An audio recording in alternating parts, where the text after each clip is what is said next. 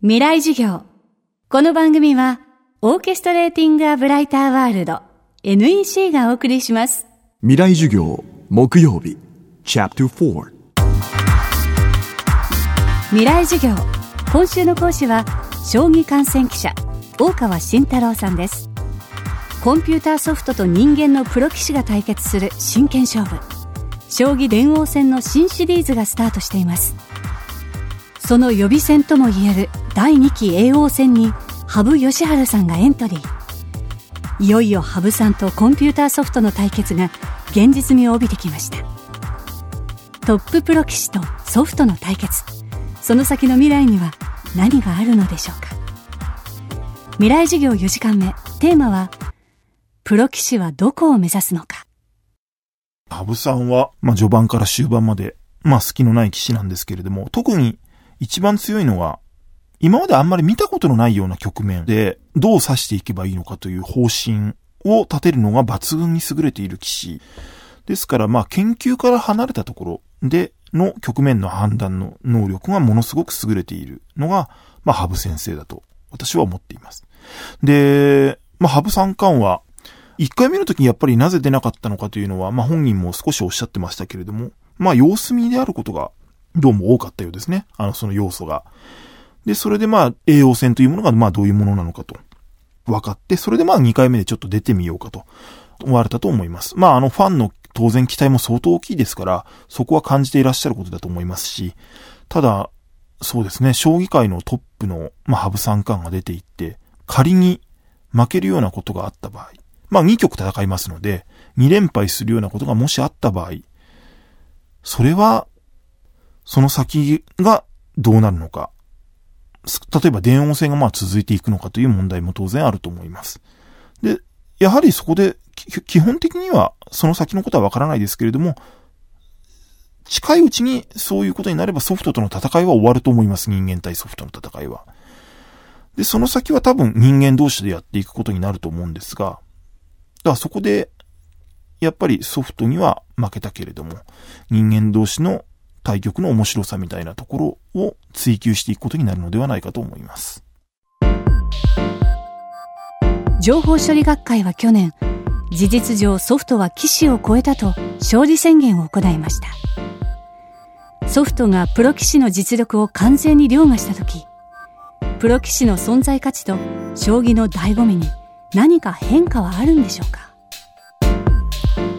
存在価値、やっぱりそのファンのニーズがあるかどうかというような意見が一番多かったと思います。やっぱりソフトにもしこの先未来で勝てなくなったとしても人間同士の対局の面白さみたいなものに関心を持っていただければプロ棋士の存在はなくならないので一言で言うとミスをするってことですね。ミスをするというのはまあ残念なことではあるのとは思うんですけれどもそこがやっぱり面白いのではないかと思います。あの、まあ、アメリカンドリームではないですけれども、人間ってやっぱり逆転の物語って結構好きですよね。だから、そういう意味で片方が間違える。で、また間違えて、それこそ山あり谷ありではないですけれども、将棋の面白さの一つって、最後の最後になっても、可能性が残っているところなんですよね。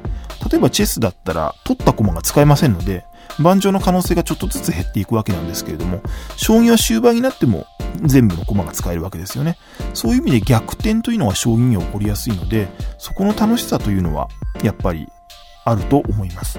あとやっぱり人間が、もう本当に全てを出して、出し尽くして、あの、考えている姿というのは、やっぱりすごく素敵だなと感じることですので、そういうところに興味を持たれる方はきっと多いのではないかと思っています。あの、まあ、よく陸上とかスポーツの世界では、人間って身体的な意味ではもう機械には勝てないですよね。車とかそういうものには。で、そこの割り切りってはっきりできてるじゃないですか。車には勝てないけど、マラソンってやっぱ素晴らしいなと、陸上は素晴らしいなと。ただやっぱり人間って頭脳に自信を持ってると言いますか、この知能で多分、他の動物と違って生き残ってきたから、人間というのは。やっぱりそこの部分で、頭脳でやっぱり負けるのはすごいショックだと思うんですよね。だからその割り切りを我々がいつするようになるのかというところも、まあ注目と言いますか。だからそこがもしかしたら将棋かもしれませんよね。記憶力という意味ではもうコンピューターには全然勝てないので、そこはみんな割り切ってると思うんですけれども、その先もいろんな領域の中でまあ、ここはまあもう叶わないから仕方ないというところが、だんだん割り切りができてくるのかどうかというところだと思いますね。この先やっぱりコンピューターのその開発者の方が、まあ、どういう方向を目指しているのかちょっとわからないところもあるんですが、教育みたいなところに注力していただけたら面白いかなと思います。まさに学校の先生ではないでですけれども、先生のような、なぜという理由も教えてくれるようなソフトが出てきたら、それはすごいことだなと思いますし、ただそうなると、将棋教室がなくなっちゃうんですかね。プロ棋士とかも、そういう指導とか教えるという意味では、もしかしたら、その職業はなくなっててしまうのかもしれませんね。もしそこまで本当に教育に特化したようなソフトがもし仮にできるとしたらですけれども。今週の講師は、将棋観戦記者、大川慎太郎さん。今日のテーマは、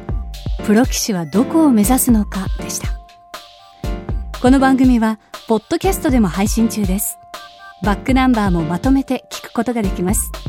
アクセスは東京 FM のトップページからどうぞ。大川さんがトッププロ棋士11人にインタビュー。コンピューターソフトとの向き合い方と、これからの将棋について綴った著書、不屈の棋士は、講談社現代新書から発売中です。未来授業、来週もお楽しみに。